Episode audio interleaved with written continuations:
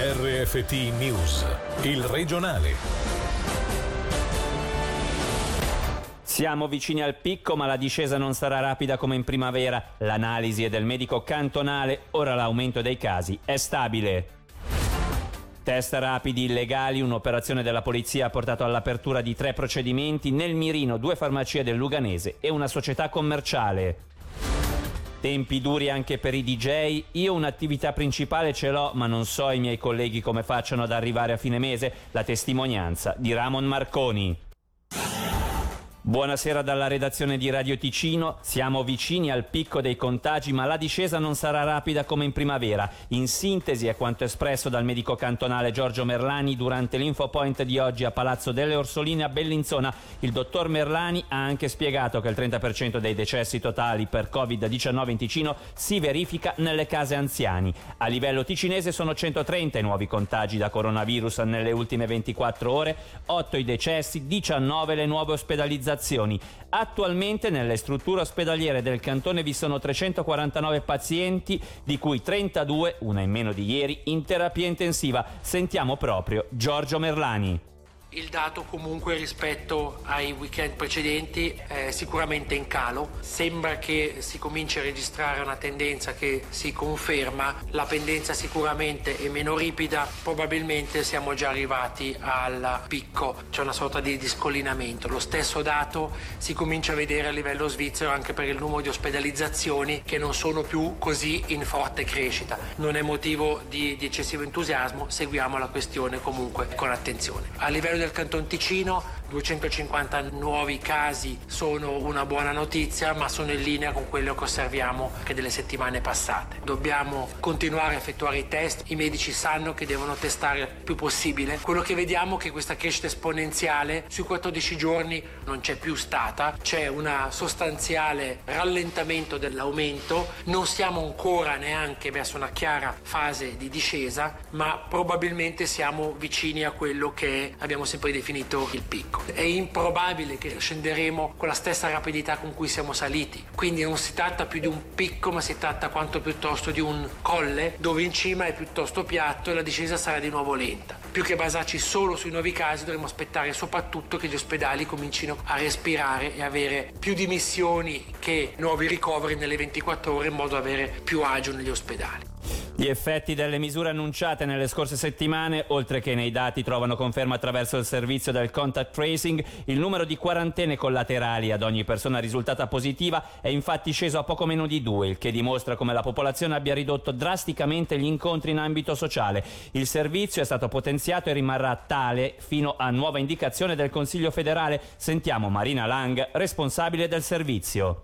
Vi è stato un importante rinforzo di tutto il dispositivo volto a rispondere eh, sicuramente alla crescita delle cifre ma soprattutto a poter durare anche nel tempo eh, perché questa è volontà dell'Ufficio federale della salute pubblica. Il team conta ad oggi 50 collaboratori che sono attivi 7 giorni su 7, si compone di un responsabile Rispetto all'attività corrente, il dispositivo attuale permette di evadere 300 fino a 320-30 casi giornalieri. Dato di oggi abbiamo in isolamento 1898 persone, in quarantena 3606, l'età media è di 47 anni. Un dato interessante, quello che stiamo assistendo ad una diminuzione costante del numero di quarantene per caso positivo. Il dato è in discesa, quindi si attesta oggi a 1,89, quindi circa due persone per ogni caso positivo ed è evidentemente il segnale che c'è un effetto di quelle che sono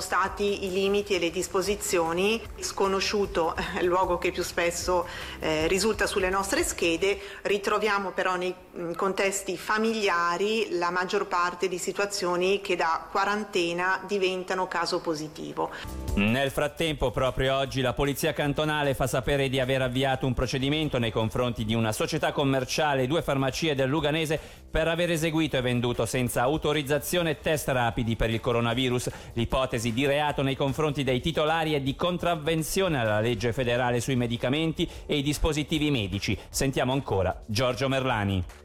Test rapidi sono disponibili, sono attualmente utilizzati essenzialmente nei checkpoint, nelle checkline. A livello di studi medici ci si sta organizzando, a livello degli ospedali vengono utilizzati, vengono utilizzati nelle case per anziani per chiarire i focolai, non sono uno strumento in mano alla popolazione, è fondamentale che vengano utilizzati quelli riconosciuti, non vengono venduti su internet, non vengono venduti alla pompa di benzina, non vengono venduti nei negozi.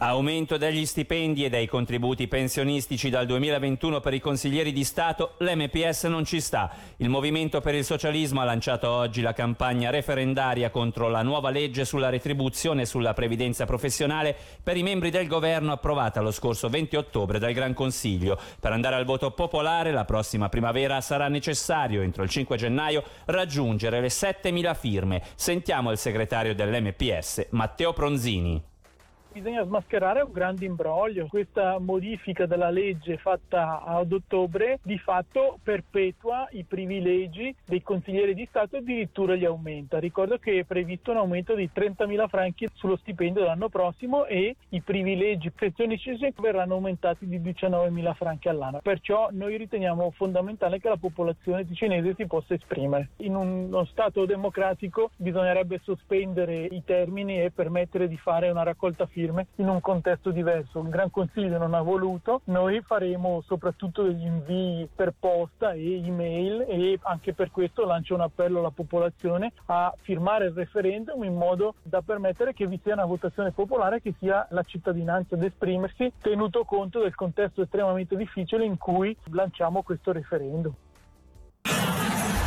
Il Ticino deve ripartire dal lavoro e dalle competenze. Ne è convinta Natalia Ferrara, candidata alla presidenza del Partito Liberale Radicale Ticinese, intervenuta questa mattina in diretta sulle nostre frequenze. In vista del rinnovo dei vertici PLR il 22 novembre, nei prossimi giorni sentiremo gli altri due politici in corsa, ovvero Emilio Martinenghi e Alessandro Speziali. Sentiamo un passaggio dell'intervista alla deputata in Gran Consiglio nel Margen Chiello Show sono molto molto confortata dal fatto che anche la base del PLR con questo sondaggio che citavate poco fa ha detto chiaramente che la priorità del partito deve essere il lavoro, deve essere la valorizzazione delle competenze e quindi finalmente in Ticino tornare a guardare a un presente e poi soprattutto un futuro un po' più solidi. Questa pandemia ci ha dimostrato che le, le difficoltà strutturali non si superano con le belle parole e non si superano superano dicendo sempre che le difficoltà sono percezioni. Il Ticino ha dei problemi, l'impiego femminile assolutamente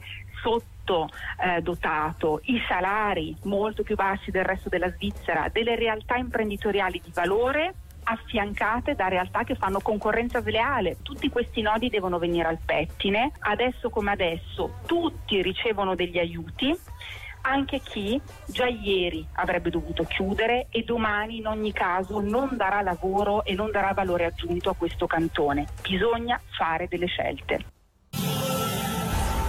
Tempi duri anche per i DJ, 30 serate cancellate così come un tour negli Stati Uniti. È la storia di Ramon Marconi che però non ha chiesto aiuto allo Stato. Sentiamolo nel suo intervento questa mattina nel Margen Chiello Show, qui su Radio Ticino. È pesante, è pesante. A me sono saltate una media di tre serate a settimana, fermi da febbraio. Quest'estate avrei avuto 18 date Stati Uniti all'apertura di un grosso, ma veramente grosso DJ e chiaramente lui ha rinviato tutto non a 2021, ma bensì a 2022. La mia fortuna è che nel corso degli anni il DJ è diventato una cosa a cotè il lavoro principale è un altro, ma ci sono persone, amici miei, che vivono di, di, questo. Sono fermi anche loro. Io non so come arrivino a fine mese. Ci sono tantissimi DJ che hanno voglia di suonare e poi ci sono le piattaforme come Facebook, come Instagram, così, che dopo tre minuti di live ti bloccano. Per oggi l'informazione termina qui. Dalla redazione da Davide Maggiori. L'augurio di una buona serata il regionale di RFT, il podcast su www.radioticino.com.